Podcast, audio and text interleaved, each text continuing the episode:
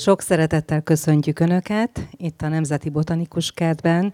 Az Ökológiai Kutatók Központ egy új programsorozatán, amelynek a neve Kert a Köbön, és amely azért jött létre, hogy a tudomány és a társadalom kapcsolatát egy picit erősítsük, és mindezt olyan formában próbáljuk megvalósítani, hogy különböző koncertekkel, illetve most jelen esetben egy, egy nagyon klassz mozival szeretnénk egybekötni a, a témáinkat amelynek a címe a városiasodás. Remélem, hogy jól fogják magukat érezni. Addig is kellemes szórakozást kívánok Önöknek, és fogadják szeretettel a ma esti beszélgetésünket, és át is adnám a szót Bánsági Évának, újságírónak. Jó estét kívánok! Bánsági Évának hívnak, a Környezeti Társadalomkutatók csoportjának a tudománykommunikációs munkatársa vagyok és engedjék meg, hogy bemutassam a beszélgető társaimat. Itt van velünk Mátai Mónika, történész, ő az ELTE oktatója és a Kőszegi Felsőbbfokú Tanulmányok Intézetének kutatója. Mellettem ül Únagy Gábor építész, aki azon kívül, hogy építész, a Győri Széchenyi István Egyetem dizájn tanszékének a vezetője, fenntartható építészettel foglalkozik, nem csak tanítja, hanem kutatja is, és a házigazdánk pedig Garamszegi László, ő az Ökológiai Kutatóközpont főigazgatója, ökológus, evolúcióbiológus. Kedves közönség, hányan laknak önök közül városban? Tegye fel a kezét, aki városban lakik. Aha, többség. És örülnek annak, hogy állatok is vannak, vadállatok a városban? Igen? Van, aki nem minden állatnak örül? Az mitől függ, hogy a városba, az ember által épített környezetbe egy állat beköltözik, hogy neki ott jó? Ezt magamének érzem ezt a kérdést. Az állatnak nagyon sok igénye van. Állatnak, növénynek, tehát ha ökológiai szempontból próbálunk gondolkodni, akkor vegyük a növényeket, állatokat egyaránt egy kalap alá, mert mind a két rendszerről kell, hogy gondolkodjunk, illetve beszéljünk a városok kapcsán. Ugye van nagyon sok faj, növény-állatfaj, amelyik ügyesen képes a városi környezetben megtelepedni, utána szaporodni és elterjedni. És azok a fajok, amelyek alkalmazkodnak a városi környezethez, végül is egy sikertörténetet realizálnak. Tehát nem minden faj képes erre, nem minden állat és növényfaj, de amelyik ezt megugorja ezeket a alkalmazkodási beli kritériumokat, azok, azok sikerrel élnek a városokban, és velük gyakran találkozunk. Igen, de azért azt látjuk, hogy más-más állatok költöznek körénk. Azt a viselkedés ökológusoknak van egy ilyen szempontrendszere, amit tudják, hogy ha ezen ötöt kipipálok egy adott állatra, akkor ez képes arra, hogy beköltözön, akár tudjuk is befolyásolni? Egyébként nagyon nehéz általános szabályokat megfogalmazni. Minden állat, minden növény egy külön sztori. Tehát az, hogy, hogy megértsük ezeket a folyamatokat, nagyon részletesen kell érteni minden állatnak, növénynek a, az életét. Ami általánosságban elmondható az, hogy a, az állatoknak, növényeknek szükség van élettére, tápanyagra, táplálékra, szaporodniuk kell, meg kell találni a párokat, szaporodóképes utódokat kell, hogy nemzenek. Tehát ezek azok a, a kvázi azok a néhány kipipálandó lista, amit abszolválniuk kell ezeknek a fajoknak. Az, hogy ezt hogyan csinálják, az, az minden fajnál más is más. Gábor az ország egyik legtermészetesebb ö, településén lakik, illetve település ö, ö, csoportjában lakik, az őrségben, illetve talán már a Vendvidékhez tartozik az a falu, ahol él. Hát önök aztán igazán közel élnek az állatokhoz, mert hogy ott még kerítés sincsen. Nagyon változott az, az elmúlt évtizedekben, mióta ott élnek, hogy mi költözik be, mi jár be a birtokra? Hát, igen, városok szempontjából teljesen irreleváns, hogy én most itt vagyok mert ez egy 70 fős falu, ahol élek. A változás az van természetesen ott is, ami nyilván összefügg elsősorban talán a klímaváltozással.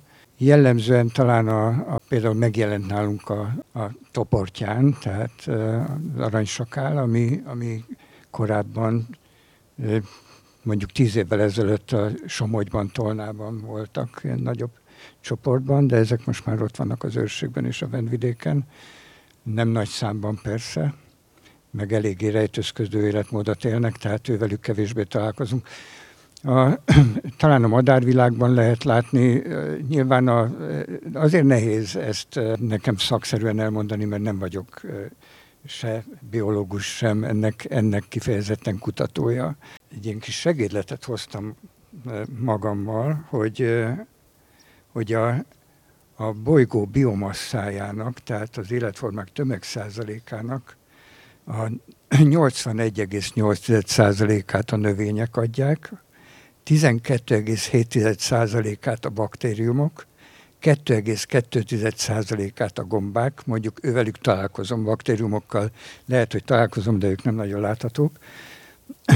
Az állatok az 0,36 százalék, a halak 0,7 százalék, az emberek azok egy tízezreléke a Föld élő biomasszájának, és a vadon élő emlősök is egy tízezreléke körülbelül.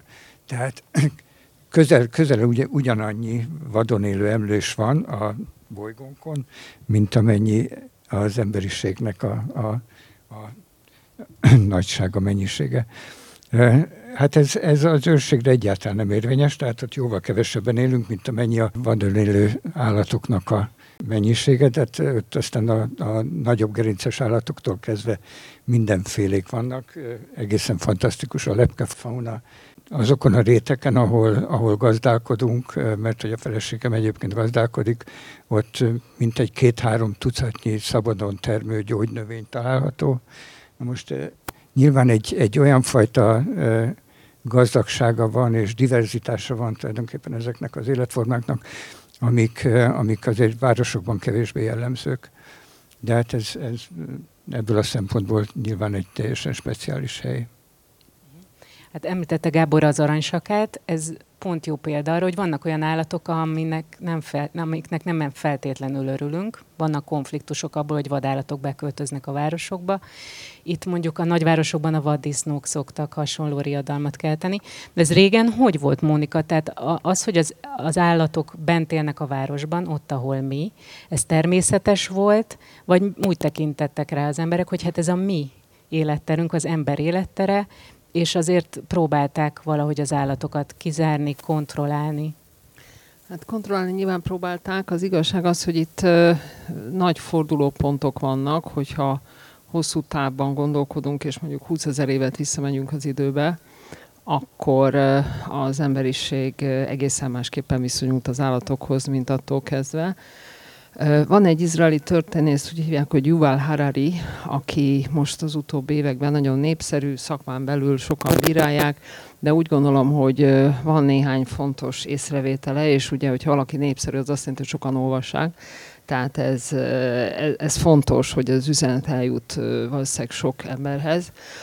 Ő azt mondja, hogy három nagy fordulópont van az emberiség történetében, most a mi szempontunkból talán a mezőgazdasági forradalom a legfontosabb amikor is ugye letelepedtek az emberek, hogy elkezdtek városokba ö, szerveződni, és tulajdonképpen ez volt az a pillanat, amikor a, a, az állatokhoz való viszony megváltozott gyökeresen, tehát ugye a vadászatról áttértek az állattenyésztésre, ez nyilván egy hosszú folyamat, tehát azt mondom, hogy 20 ezer év, de hát ez a, van, ahol 10 ezer, van, ahol 5 ezer, és hát nyilván ez változik embercsoportonként. De a lényeg az, hogy ez egy nagy változást hozott. A Harari nagyon szellemesen írja le egyébként, hogy ez volt a legnagyobb hiba, amit elkövettünk, hiszen addig egészségesen éltünk, sokat mozogtunk, változatosan táplálkoztunk, és azzal, hogy ugye ezt a folyam, vagy ezt a változást beiktatták az emberek, emberek, azzal biológiailag, de hát ezt szerintem nálam hozzáértőbb jobban el tudja mondani,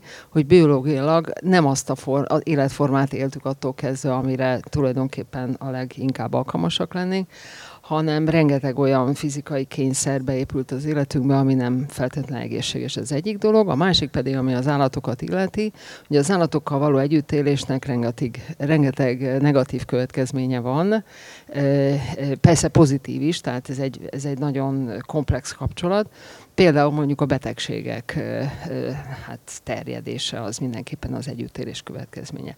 Na most, hogy hogyan változik, hát rengeteg példát lehetne hozni. Ha a támadásokról van szó, igen, följegyeztek a történelem során sok olyan esetet, amikor hát katasztrófához vezetett. Tehát az állatok megtámadtak embereket városokban is, tehát ez nem csak, nem csak falvakban jellemző, vagy tanyákon.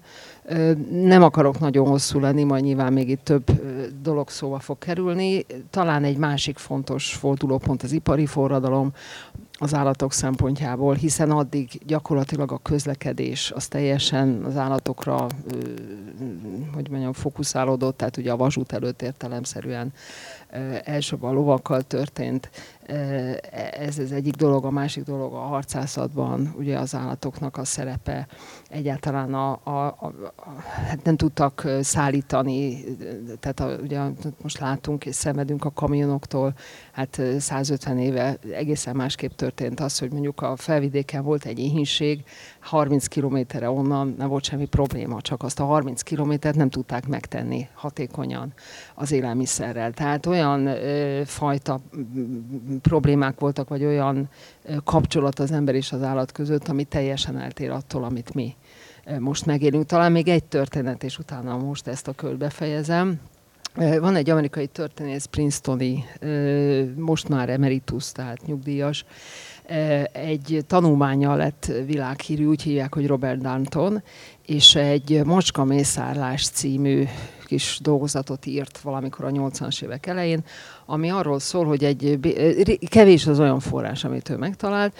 Egy nyomdász műhelyben a zinasok egy ponttól lemészárolták a macskákat. Ez jó pár évvel az, a francia forradalom előtt történt, egy párizsi nyomdász műhelyről van szó, és egy visszaemlékezésként írta meg az egyik inas évtizedekkel később, hogy az hogy is volt az a nagy mészállás. Ez a címe a dolgozatnak. És azért lett vele híres, mert egy nagyon érdekesen kombinálta a történetírást és az antropológiát, és azt a kérdést tette föl, hogy ugye, ha most, ez mondjuk 1982, Amerikában valaki bemegy a szupermarketbe, ezt nem pont így tette föl a Danton, de ez a lényege, akkor valószínűleg több pet food van, mint baby food akkor hogy lehet az, hogy a forradalom előtt a macskákat egyszer csak néhány suhanc kélyesen, de nem az, hogy le, lemészárolta, hanem akasztást rendeztek nekik, és mindenféle a népi kultúrából átvett módon gyilkolázták le őket. Először természetesen a cír most, aki a mester feleségének volt a kedvence. És hát ugye e, azt a kérdést tette föl, hogy ez miért történt. Tehát mi az a kulturális különbség, ami elválaszt minket azoktól az emberektől, akik ezt elkövették. És hát körbejárta, a lényeg az volt, hogy a maskák elkezdtek jobban élni, mint az inasok. És az inasok föllázadtak. Tehát azt látták, hogy a macska jobb húst kap, a macska többet pihen, a macskának jobb élete van. Nem egeret kell neki fogni, hanem kiszolgálják. És ez egy olyan fordulópont volt, ami szerintem jól mutatja azt, hogy hogyan változott meg a viszony úgy alapvetően, a, a, a, amiről szerintem majd beszélgetni fogunk az állatokhoz. Amikor egy építész épületet tervez, akkor csak az ember igényét veszi figyelembe, tehát annak az embernek az igényét, aki felkért erre, vagy a nem emberi élőlények igényeit is? Hát ez egy jó kérdés, mert egy építész általában valahova tervez épületet, és, és ez nem mindegy, hogy hova. Tehát én, én elég sok épületet terveztem és építettem ott a környezetemben, ahol nyilvánvalóan egészen más elvárások vannak, akár ebből a szempontból is. Az a ház, ahol én a családommal élek, ott például üres a padlás, tehát nincs tetőtérbeépítés. A padláson élnek lódarazsak. A lódarazsak egészen fantasztikus építményeket csinálnak évről évre. Körülbelül egy méter magas, gyakorlatilag agyagból, ilyen papírvékonyságú, vagy ilyen, ilyen skicpausz vékonyságú falvastagságú építményeket építenek maguknak, az egész nincs egy kiló, és abban élnek, de élnek denevérek is a padláson. Nyilvánvalóan élnek pelék is a padláson, akik néha letévednek a lakásban, mondjuk ott nem szívesen látjuk őket, de van egy remek, abszolút pelebarát, pelefogó eszközöm, amit, amit időnként bevetek, és akkor utána visszakerülnek az élőhelyükre. Tehát nyilván, nyilván ott, ahol házi állatok vannak, vagy ilyen társult állatok vannak, akkor ő nekik is biztosítani lehet, és biztosítani is kell az életteret. Most nem beszélek a növényekről, illetve nyilván kellene beszélni a növényekről is a, a ház körül, de akár városi környezetben is azért itt az előbbi adatokból látjuk, hogy, hogy a, a növényvilág az, az mekkora nagy hányadát teszi ki a, a, a bioszférának és, és ennek az élő tömegnek. Tehát ezeknek is biztosítani kell a helyet. És, és hát nyilván azokat a háziasított állatokat, amik, amik adott esetben akár mondjuk például a feleségemnek a kecskefarmjára gondolok, tehát aki, akinek szintén gondoskodni kell a megfelelő életkörülményeiről, úgyhogy ilyenek, ilyenek vannak. De olyan eset volt már például, hogy egy megrendelőnek azt mondta, hogy ugye előadta az elképzeléseit, és azt mondta, hogy, hogy de én ennek a tölgyfának is meg akarok felelni, vagy a rétnek? Hogyne. Ezt jellemzően igen. Tehát az, hogy, hogy, hogy ezt milyen, milyen megfontolásból teszi az ember, hát én alapvetően építész vagyok, és alapvetően nyilván nem vagyok szakértője ezeknek a, ezeknek a dolgoknak, de viszont a tájnak, a tájban való életnek valamennyire már talán tapasztaltabb művelője vagyok, és, és, és ez, ez rendkívül fontos. Tehát eh, ahol lehet, ott, ott nem vágunk ki fát. Most ez, ez persze ez egy ilyen, egy ilyen nagyon egy, közhelynek tűnő dolog, de, de adott esetben persze nyilván úgy kell igazítani mindent, hogy, hogy, hogy a lehető leg, legnagyobb gazdagsága megmaradjon a környezetnek. Én nagyon szeretem a ház körüli vízmosásokat, nagyon szeretem azokat a dolgokat, amik, amik nincsenek fűnyírva, mert a rét az egyébként egy rendkívül gazdag hely, hogyha, hogyha az nem gyep, hanem, hanem az, az mondjuk több, sok tucat különböző virágból, virágzó növényből, meg egyebekből áll össze, és, és hogyha ha ezeket lehet menteni, vagy ezekre lehet tulajdonképpen valamilyen, valamilyen módon hatása egy építésznek, hogy, hogy megértesse a megbízójával, hogy, hogy ez nagyobb érték, mint hogyha, hogyha az, az folyamatosan úgy néz ki, mint egy, egy angol gyep, akkor, akkor, akkor szerintem jót teszünk. Amikor az állatok alkalmazkodnak a városi környezethez, akkor nagyon megváltoznak ahhoz képest, ahogy mondjuk a fekete rigónak az erdei változata vagy populációja él, ahhoz képest, hogy egy városi fekete rigó él? Igen, gyakorlatilag azt lehet mondani, hogy nagyon sok állatnál leírták ezeket a különbségeket. Ugye nagyon fontos, hogy ökológiailag, hogyha ugyanazon faj populációja elkülönülnek, és már nem alkotnak szaporodni képes utódokat a természetben, akkor gyakorlatilag már külön fajként is tekinthetünk rájuk. Ugyan genetikailag még nem válnak el, nem, nem jelenik meg két faj, de a természetben nagyon ritka, hogy egy városi, meg egy, egy nem városi állat találkozik és utódokat nem. Tehát elindult egy folyamat, egy elválási folyamat. Ugye a városban nagyon különböző körülményekhez alkalmazkodnak az állatok. Ugye ilyen a fény, a zaj, a smog, a más más ragadozók vannak, tehát itt autók vannak, üvegfelületek vannak, ezek mind-mind olyan dolgok, amihez alkalmazkodni kell, és ha már ezek a fajok evolúciósan megtanulták, akkor, akkor bizony az eredményez más tulajdonságokat, akár morfológiák, tehát különben máshogy néznek ki, akár viselkedésben. Tehát ha Visszatérünk például a, a fekete rigóra, mindenki látott már fekete rigót, elég gyakran, mert városokban egy nagyon szelid állatnak tűnik, nagyon közel tudunk menni hozzá, tudjuk csodálni az, életé, az énekét, stb. stb. De viszont nem tudom, hogy próbálta valaki mondjuk egy erdőben, vagy a természetes élőhelyén fekete rigót megfigyelni, ott gyakorlatilag lehetetlen, mert ott annyira félénk, fél az embertől. Tehát a városokban kialakul egy ilyen egy sokkal szelidebb viselkedés, ugye nincsenek ragadozók, nem kell, megtanulja, hogy nem kell félni az embertől, nem ragadozó, tehát nagyon könnyen akceptálja az emberi közellétet. De vagy tudnám említeni akár a madarak énekét, ami nagyon, szintén egy nagyon érdekes történet. Ugye a városban teljesen más a, a, az akusztikus környezet. A városnak van egy zaja, egyrészt az hangos, azt túl kell énekelni, tehát próbálnak a, a madarak magas, vagy akkor énekelni, amikor kicsi a zaj, tehát például leírták, hogy repterek környékén nagyon szépen megtanulják az állatok a menetrendet, és akkor énekelnek, amikor legkisebb a, a rep, rep, repülőknek a forgalma. Vagy pedig azt a trükköt csinálják, hogy egyszerűen magasabb frekvenciára váltanak, tehát a városi zaj frekvenciája fölött énekelnek, és ez nagyon füllel is hallható különbség van a, egy városi cinege, meg egy erdei cinege éneke között. Ők megértik egymást?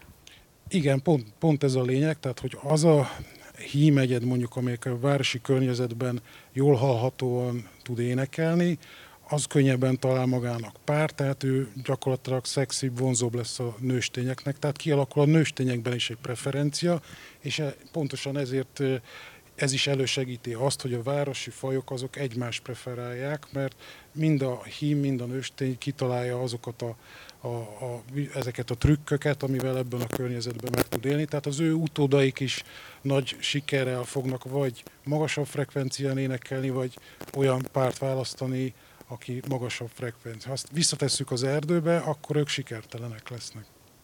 Bocsánat, szabad kérdezni, mert most akkor alkalmam van. Foglalkoztat ez a kérdés egy pár hete.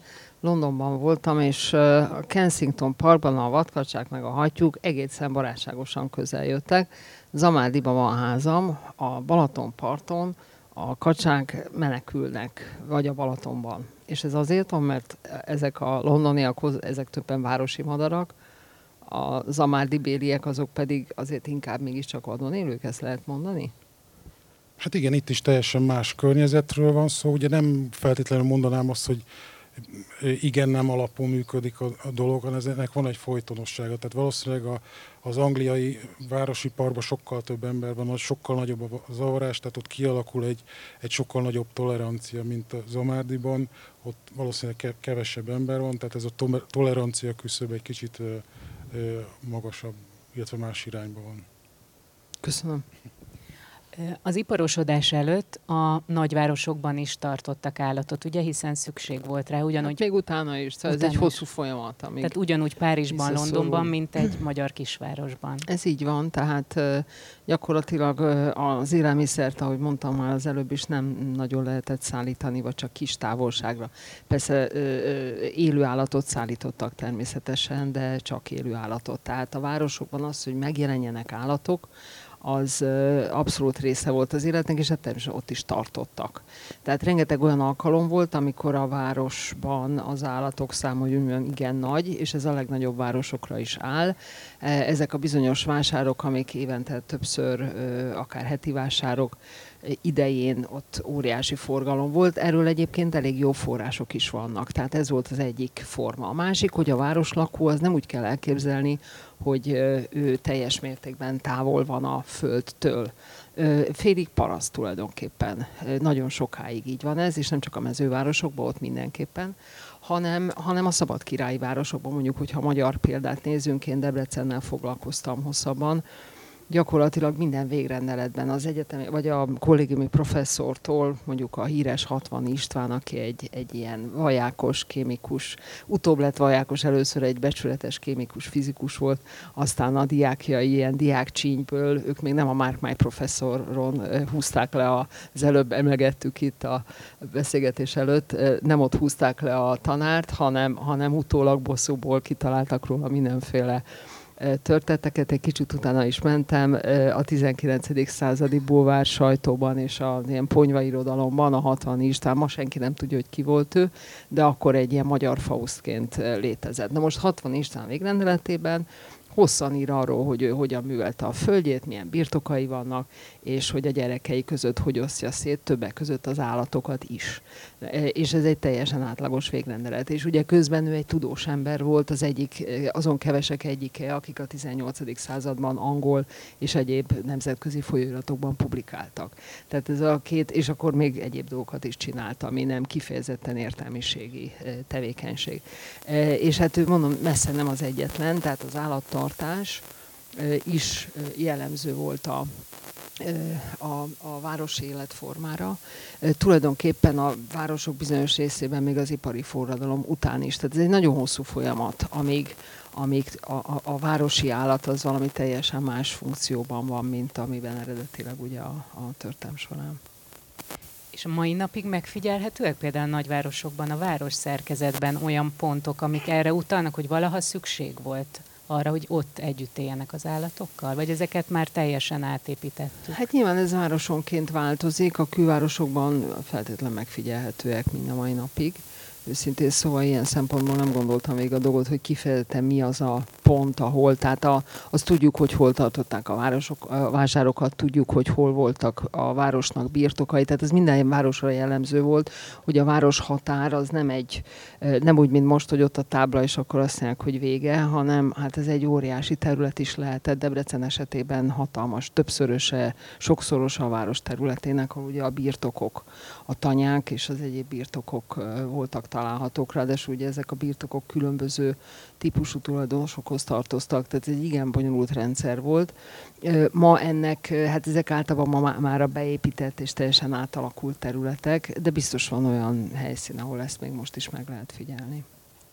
Az építést ö, hogyan inspirálják az állatok, amelyek beköltöznek a, az épített környezetbe? Mondjuk például az ön épületein, az őrségben meg lehet figyelni valamit, ami azért van ott, mert ön ebben a tájban él?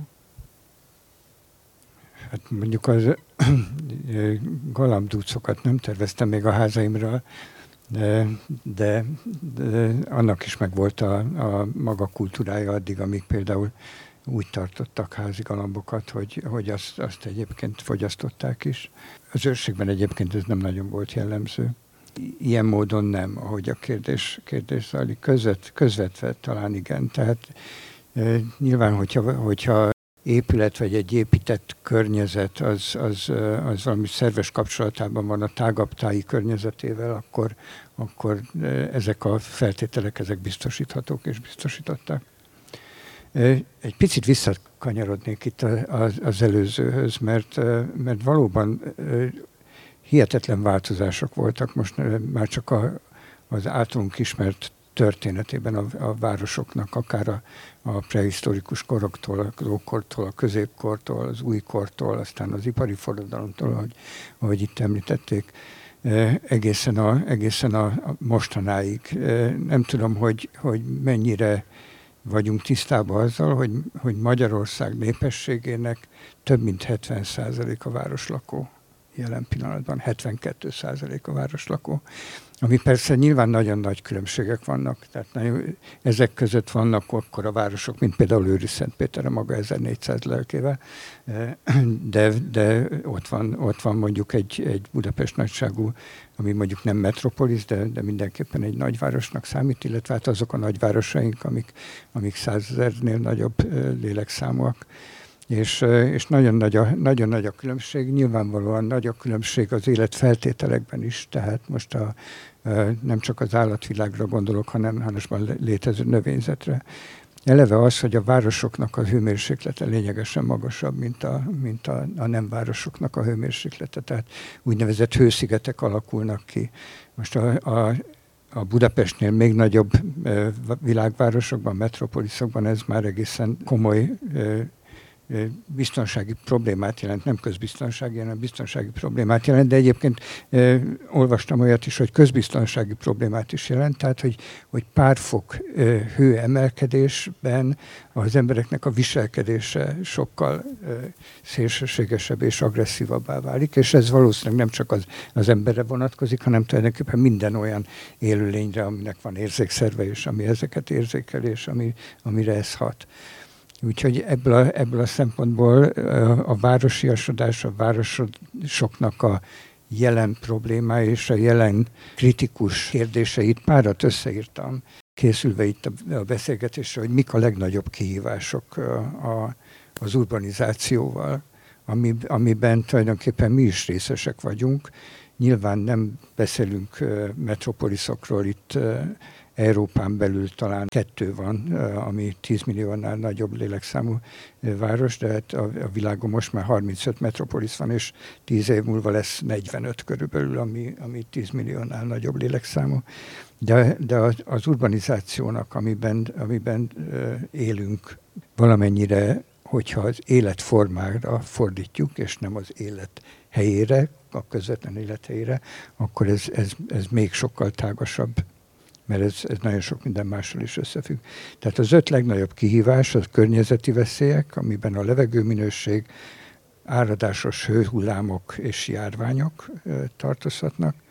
Az erőforrások biztosításának a kérdése, vízkészletek, élelmiszer és az energia. A társadalmi egyenlőtlenségeknek a növekvő szociális különbségek, ebből fakadó destabilizáció, konfliktusok, bűnözés adott esetben, az infrastruktúra és technológia kérdése, hogy egyre bonyolultabb rendszerek kellenek a városoknak a működtetéseihez, és a, és a kormányzati kihívások, most a városi igazgatásra gondolok elsősorban, nehézség megtalálni azokat a, a kormányzati eszközöket, amivel az élhetőséget, a biztonságot és a fenntarthatóságot lehet biztosítani. A történeti város az, az sokkal szervesebb része volt a, a, a környező tájnak, természetnek, vagy mindegy, hogy nevezzük. A, a mostani városok azok nem zárt rendszerek, tehát olyan nyitott rendszerek, hogy függőségben vannak nagyon sok mindentől, és ez a függőség, ez, ez sokkal nagyobb területre hat ki, mint akár Debrecen esetében a Debrecen körüli birtokok és a művelt területeknek, mert, mert, mert tulajdonképpen a függőségünk az, az globális. Tehát akár az energiára, akár az élelmiszerre, akár a egyéb, egyéb dolgokra gondolunk. Tehát nagyon komoly kihívások vannak a városok e, előtt, nem csak a nagy metropoliszok előtt, hanem a kisebb városok előtt, és ezek elsősorban ezekkel a folyamatokkal függenek össze, aminek most tulajdonképpen tanúi vagyunk. Klímaváltozás, a emberi népességnek ez az elképesztő növekvő üteme, ami, ami zajlik. Ugye most ez alatt, az egy óra alatt, amíg mi itt beszélgetünk, a, a föld népessége nagyjából 20 ezer fővel nőtt. Ez, ez egy elképesztő, elképesztő gyorsság, ami nyilván kontinensenként különböző, de, de, de számolnunk kell vele. Lehet, hogy visszatérhetünk az állatoknak a kérdéséhez, de, de mondjuk engem építészként, bár nem városban élek, ezt említettem, építészként ezek a kérdések, ezek nagyon foglalkoztatnak, és, és ez, ezek komoly kihívások. Tanárként még inkább, tehát hogyha a fenntarthatóságról beszélünk az egyetemen, akkor, akkor tulajdonképpen ezek a kérdések kerülnek elő. Ezekhez a kihívásokhoz több ponton csatlakoznak az állatok vagy a növények, hiszen pont a környezeti problémákra az egyik megoldás, hogy behozzuk valahogy a vadvilágot a városba, amitől jobban érezzük magunkat, csökken a környezetszennyezés vagy a hősziget jelenség. Tehát nagyon sok városban nagyon nagy programok indultak el, tehát a beton rakpartokat törnek föl, hagyják, hogy a folyó új, újra kiterüljön, hogy gazdagabb lesz ettől már a növény és állatvilág, de nem kell messzire menni, a Rákospatak, ami egy betonteknőben folyik, ugye annak is elkezdődött a revitalizáció, mert a mai embernek már nem arra van szüksége, hogy egy betonteknőben lefolyjon, hanem hogy természetes legyen.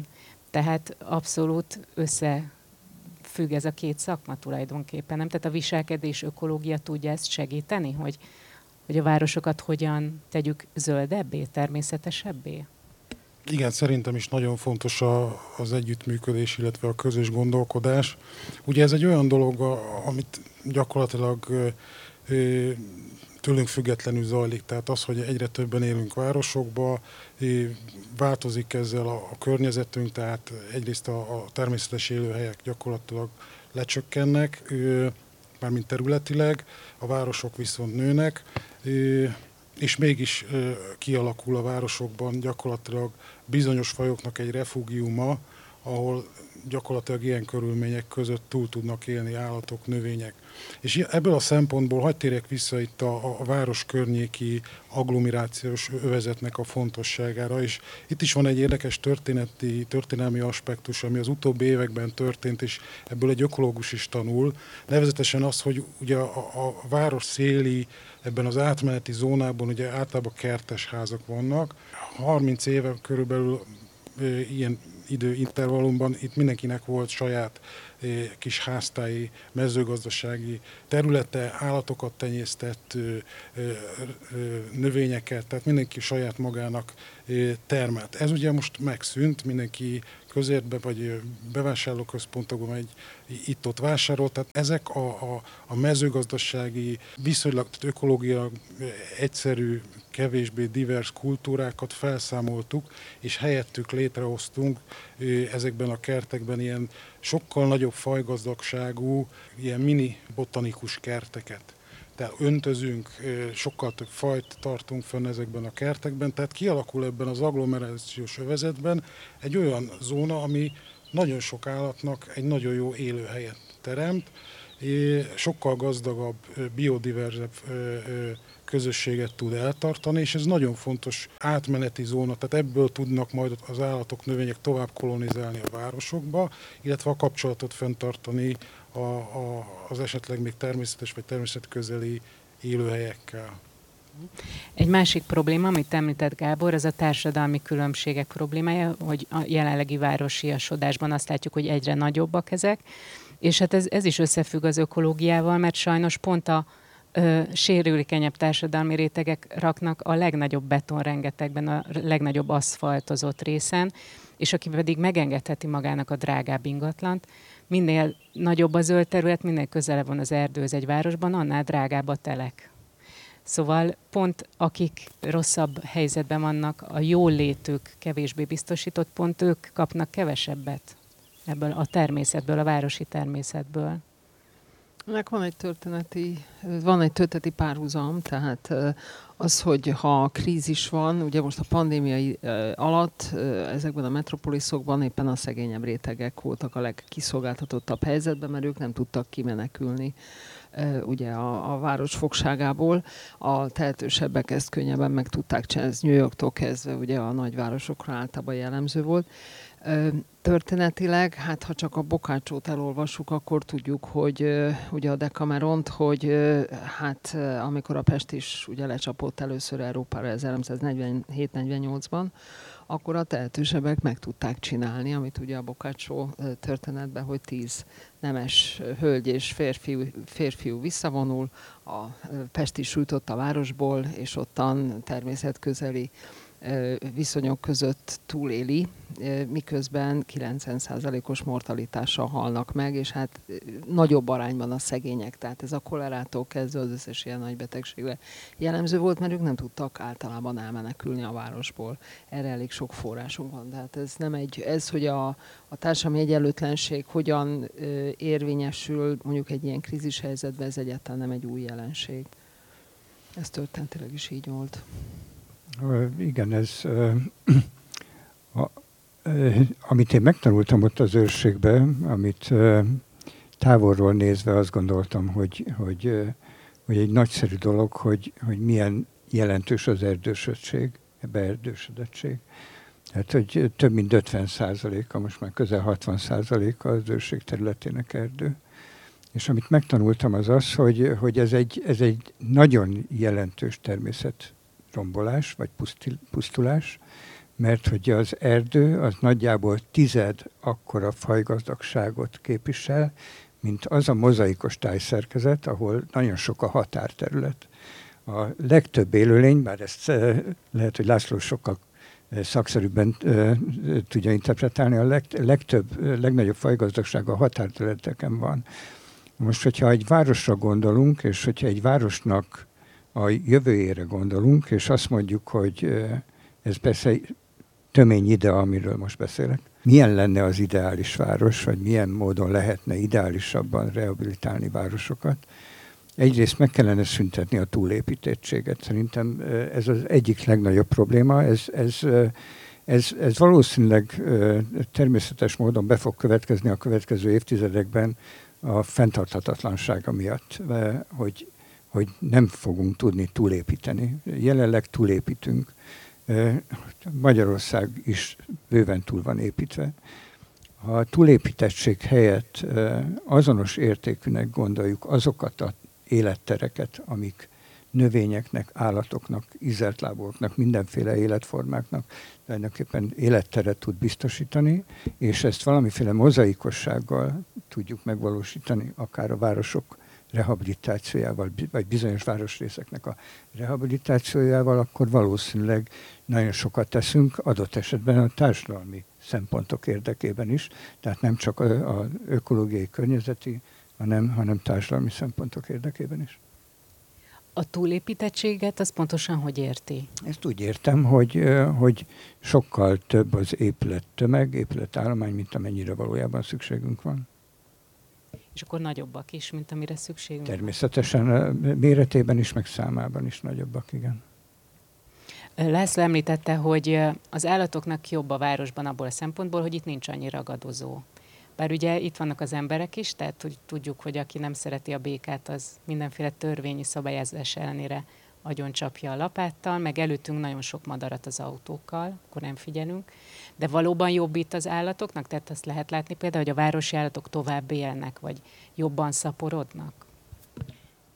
Itt is azért nagyon óvatosnak kell lennünk, mert nem minden állatról beszélünk, csak azokról az állatokról, akik sikerrel abszolválják ezt a környezetet. Létezik egy ilyen fogalom, amit úgy hívnak, hogy emberi pajzs hatás. Tehát az, az emberi városi környezetben azért sok mindentől mentesülnek a, az állatok. Tehát nagyon sok állat, de akár növény is a természetes ragadózóját nem hozza be a, a városi területekre, mert azok ugye nem tudják olyan nagy sikerrel megugrani azt a küszöböt, meg ami ahhoz kell, hogy a városba sikerrel szaporodjanak. Nekik sokkal nagyobb te, területre van szükségük, stb. stb. Tehát a, a ragadozóknak sokkal nehezebb bejutniuk így a városba. Tehát az ember közelében nagyon sok állat és növény is gyakorlatilag egy ragadozómentes környezetben él, és például ez kimérhető, például, hogy a madaraknak, a fészkének a hány százalékát pusztítja el ragadozó. Persze vannak más ragadozók, tehát van macska, meg autó, meg, meg na, nagy felületű üvegek, ezek más tényezők, de a fészek predátorok száma mondjuk kevesebb, ez egy jól ismert jelenség.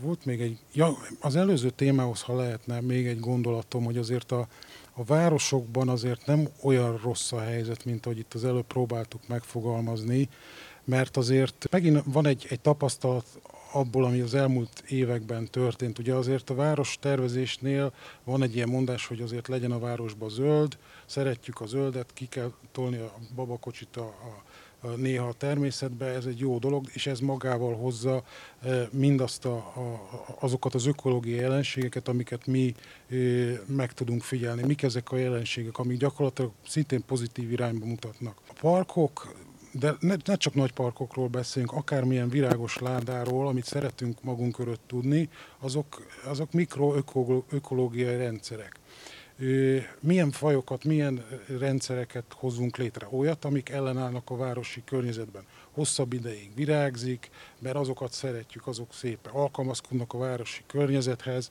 Ezek gyakran nem őshonos fajok, tehát van egy ilyen jelenség, hogy ezek a fajok többnyire invazív, a városi környezetnek, a hőségnek, környezetszennyezésnek ellenállnak, de, de ökológiai működő rendszerek. Ezek hozzák a beporzókat, tehát eltartanak egy ökológiai közösséget, amin a, a tápláléklánc következő tagjai is megélnek. Tehát, hogyha ezeket megfelelő módon tervezetten elhelyezzük, és nem mondjuk nem úgy gondolkodunk, mint New Yorkban a Central Park, hogy a középen legyen egy nagy park, hanem kialakítunk ilyen egymással ökológiai kapcsolatban lévő mikrokörnyezeteket, akkor ezek ökológiailag is segítik azt, hogy a városokban sokkal nagyobb biodiverzitást tudjunk fenntartani. Itt a Kárpát-medencének van egy, egy óriási tartaléka, szerintem, ami összefügg részben talán a városoknak a, a élhetőbbé tételével, az az, hogy rengeteg víz folyik keresztül rajta. És az a folyamat, ami most remélhetőleg maga a klímaváltozás fog kikényszeríteni, hogy, hogy nem engedjük ezeket a, ezeket a vizeket gyorsan átrohanni a Kárpát-medencén. Ez adott esetben a városok számára is jelentős lehet. Itt már szóba került a, az, hogyan lehet élővizeket, folyókat, patakokat sokkal élhetőbbé és természetet táplálóbbá tenni. Ugye nagyjából 200 éve, vagy jó másfél száz éve folyamatos védekezésben vagyunk a vizekkel, és, és holott korábban hosszú évszázadokon keresztül a vizekhez egészen más volt a viszonyunk. Persze akkor is voltak áradások, meg egyebek, de tudtunk a vízzel gazdálkodni. Tehát azok a fajta mezőgazdasági módszerek, amik például az árasztásos foggazdálkodás, ami akár a Dráva vidékén, akár a Tisza vidékén, az Alföld területén termékenyítette a, a, a tájat, ez, ez, ez a folyamszabályozásokkal nagyon komolyan sérült de nem csak nagy folyók folynak itt keresztül ezen a Kárpát-medencén, hanem hát ezeket a folyókat különböző kisebb folyók és patakok is táplálják. Tehát ezek, ezek mind lehetőséget adnak arra, hogy, hogy, hogy ha ezekhez való viszonyunk alapvetően megváltozik, és nem defenzívával vagyunk a, a, a vízzel és a vízes élőhelyekkel, hanem, hanem támogatjuk ezeknek a, az integrálását akár az életkörnyezetünkbe, a közvetlen életkörnyezetünkbe, akár a városokba is, akkor valószínűleg létre tud jönni jönni az, amit itt az előbb Garamszeg László említett, hogy, hogy, hogy olyan fajta hálózata a zöld területeknek, vagy, vagy élő területeknek, az épített területeken belül, amik, amik sokkal élhetőbbé tudják tenni a városokat, és számtalan pozitív hatása van, akár klimatikusan, akár, akár egyéb módon azzal, hogy zöldítjük a városokat, ugye mi jobban érezzük magunkat, és kezelgetünk problémákat, amelyekkel küzdünk, akár a légszennyezésre gondolok, akár a hűsziget jelenségre, de ezek a városi vadállat vagy vadnövény populációk, ezek tényezőnek számítanak az ökológiai krízis kezelésében? Tehát azzal, hogy ezeket kialakítjuk, vagy segítjük az életerőket, az számít? Hát szerintem minden megmentett faj, meg minden megmentett egyet számíthat, ha ilyen szinten gondolkodunk. Én, amit, amit már mondtam, amit fontosnak érzek az, hogy mivel ezek a városok is, ahogy most így a városokat kezeljük, ahogy élünk, és amit tapasztalunk, hogy, hogy ugye van azon túl, hogy a városokban általában azért kevesebb állat és növényfaj él, de mégis beindult egy tendencia azok által, amit imént megfogalmaztunk, afelé, hogy egy, egy kicsit nagyobb biodiverzitást tudunk fenntartani a városokban. Ezek fontos refúgiumok lehetnek, tehát ugye mi is, meg a környezetünkkel való kapcsolat az változik, tehát egy város képe is változik, tehát nem tudjuk, hogy, hogy mi lesz x év múlva, és mikor lesz szükség arra, hogy a, a, a városhoz alkalmazkodott állatok, növények az város környéki ismét restaurált, vagy ismét természetközeli helyzetbe került élőhelyeket esetleg ismét tudják kolonizálni. Egy gondolatot tennék hozzá a városodáshoz. Én is ö, ismerek, vagy olvastam ilyen jóslatokat, prognózisokat, hogy 2050-re nem csak Magyarország het, lakosságának 70%-a, ugye most már városlakó, vagy a föld lakosságának 70%-a. Ezek a jóslatok azért a pandémia előtt fogalmazódtak meg. Azt történészként azt mondanám, vagy hogy javasolnám, hogy azért gondolni kell a, a váratlan, az olyan fordulatokra, amik ugye nem kiszámíthatóak. A biológusok azt mondták, hogy lesz járvány, de hogy mikor lesz és mitől, és annak milyen következményei lesznek értelemszerűen közgazdászok azt mondják, hogy vannak vad problémák, hát ezek a vad problémák közé tartoznak. Tehát tudjuk, hogy lesz, de hogy hogyan és hogy hogy fogják kezelni, azt nem tudjuk. Tehát Azért a pandémia azt mutatta, és mutatja folyamatosan, hiszen velünk él, hogy a városodás rengeteg szempont miatt, vagy rengeteg ok miatt stabilan abba az irányba mutat, hogy Európán kívül talán még drasztikusabban, igaz ez Ázsiában, hogy iszonyatos mértékű a városok növekedése, de paralel elindulhatnak olyan folyamatok, és talán már el is indultak, amik viszont pont az ellenkező hatást fogják kiváltani, vagy ellenkező eredményt fogják hozni, tehát egyfajta kiköltözést vissza, picit vissza a természetesebb élethez. Ezt most szerintem nagyon nehéz megmondani, hogy 50 vagy 100 év múlva ez a folyamat igazából hogy fog kinézni. Tehát nem kell feltétlenül nagyon borulátónak lenni, függetlenül attól, hogy persze, hogyha különböző járványok fogják az embereket arra ösztönözni, hogy a városokból elmeneküljenek, az nyilván nem egy jó forgatókönyv értelemszerűen. Egy építésznek milyen a jövő és ezt olyan szempontból is kérdezem, hogy elég sokat beszéltünk arról, hogy a természet a városokban milyen fontos, és egyre fontosabb szerepe lesz. Egy építésznek hogy kell beépíteni ezt a gondolkodásába? Hát van a dolognak egy gyakorlati része, meg van a dolognak egy elméleti része. A, a, nagyjából a, a ugye jó 50-60 évvel ezelőtt, amikor megfogalmazottak először nagyon komoly kritikák a modern építészettel szemben, és megszületett tulajdonképpen a, a posztmodern város elmélet. A, ennek két egészen kiváló képviselője volt, a Leon Krier és a Robert Krier testvérpár. Ők terveztek olyan ideális várost, aminek az egyik alapvető premisszája volt, hogy, hogy, hogy olyan nagyságú városrészeknek egyfajta szövete, ami városrészek nagyjából gyalogosan negyed óra alatt bejárhatók.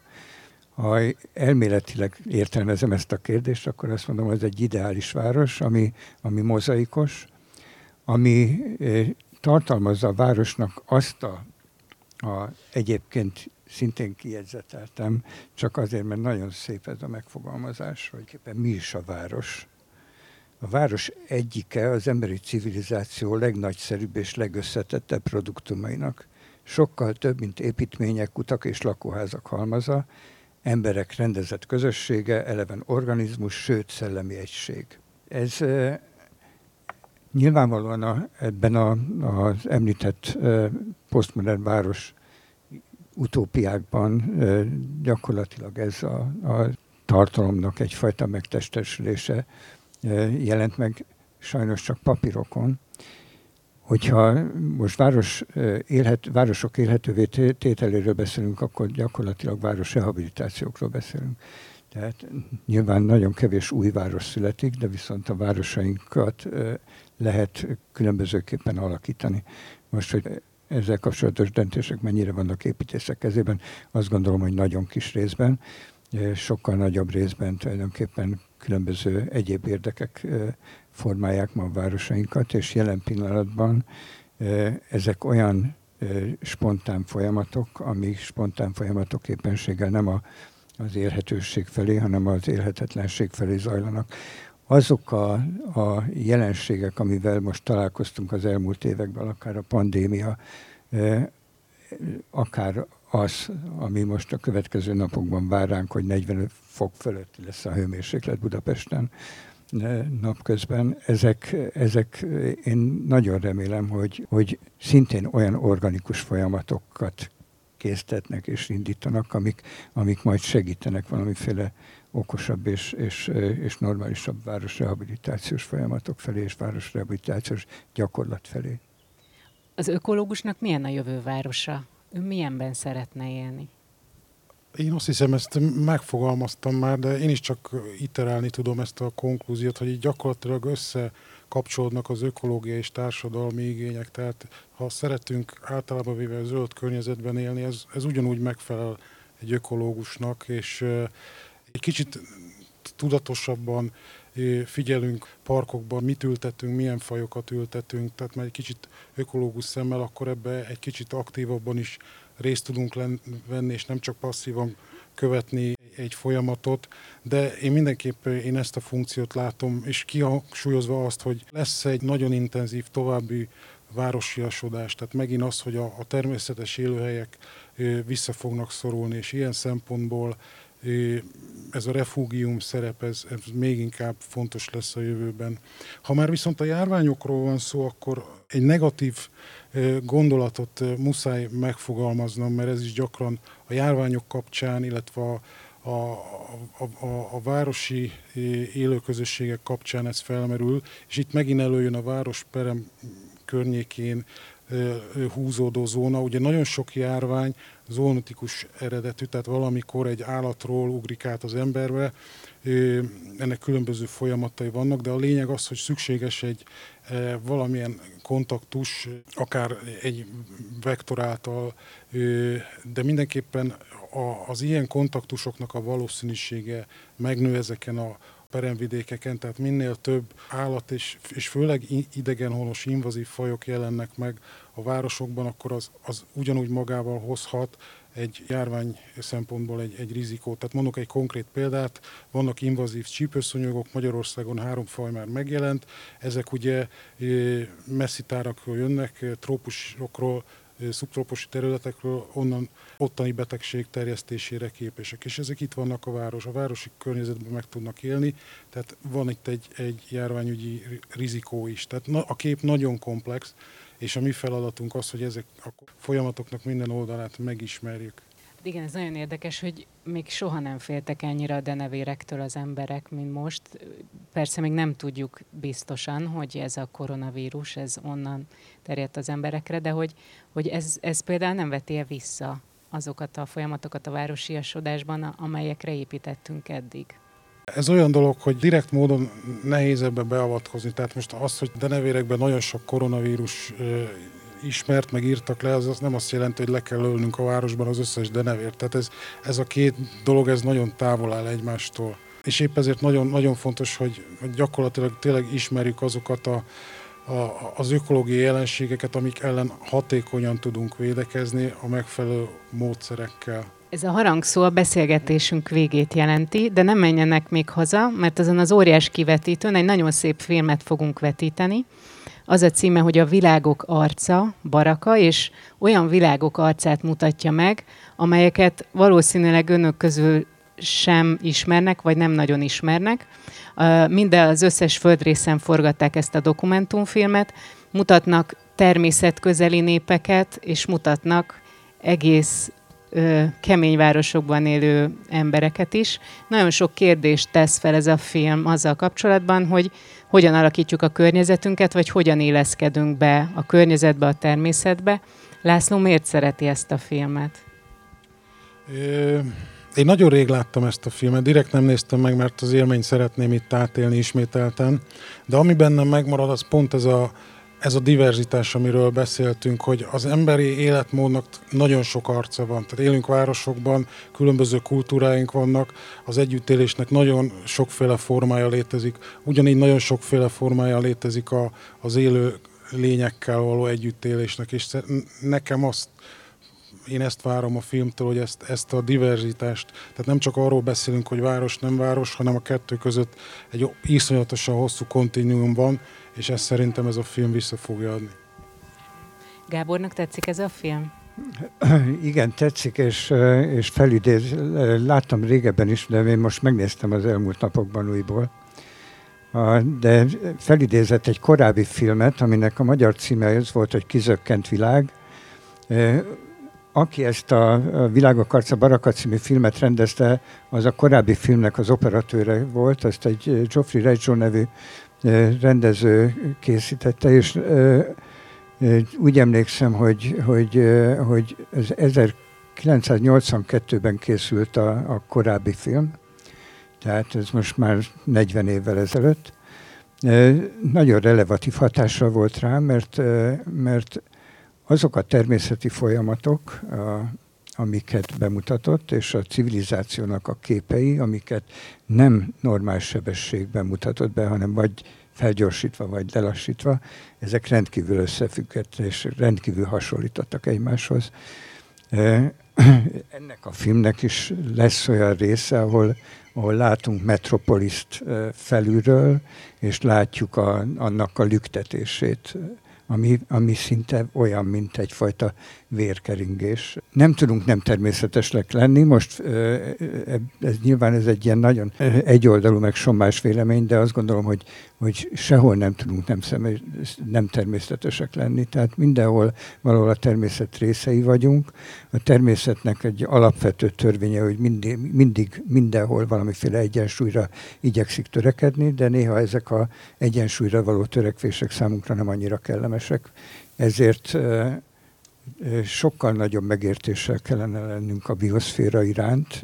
Lehet, hogy nem a mi magunk környezetéként kellene tekinteni, hanem, hanem szinte jogalanyként, önálló jogalanyként kellene rá tekinteni, és hogyha így tekintenénk rá, akkor, akkor tulajdonképpen ennek akár gazdasági értékét is jobban ö, meg tudnánk határozni, mint ahogyan most jelenleg van, és hogyha meg tudnánk határozni a gazdasági értékét, akkor az a gazdasági érték már, már versenybe tudna szállni azokkal az egyéb gazdasági érdekekkel és értékekkel, amik egyébként pont rombolni igyekeznek.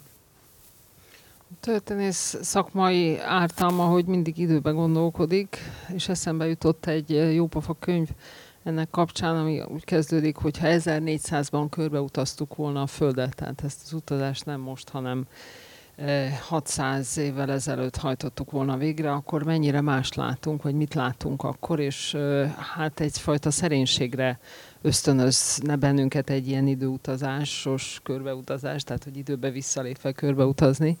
E, és arra figyelmeztetne, hogy a nyugat központúság az egy e, nem feltétlenül örökké adott dolog, hanem ez bizony változik az időben. Tehát 1400-ban a kínai birodalom volt, e, sokkal fejlettebb az emberek, jobb körülmények között éltek tisztábban, a, a táplálkozásuk kielégítőbb volt, és sorolhatnék számos szempontot, sokkal több könyvük volt, olvastak, egyetemi központok működtek, és sorolhatnám, és ahhoz képest Európa egy, egy hát lepusztult, siralmas képet mutatott.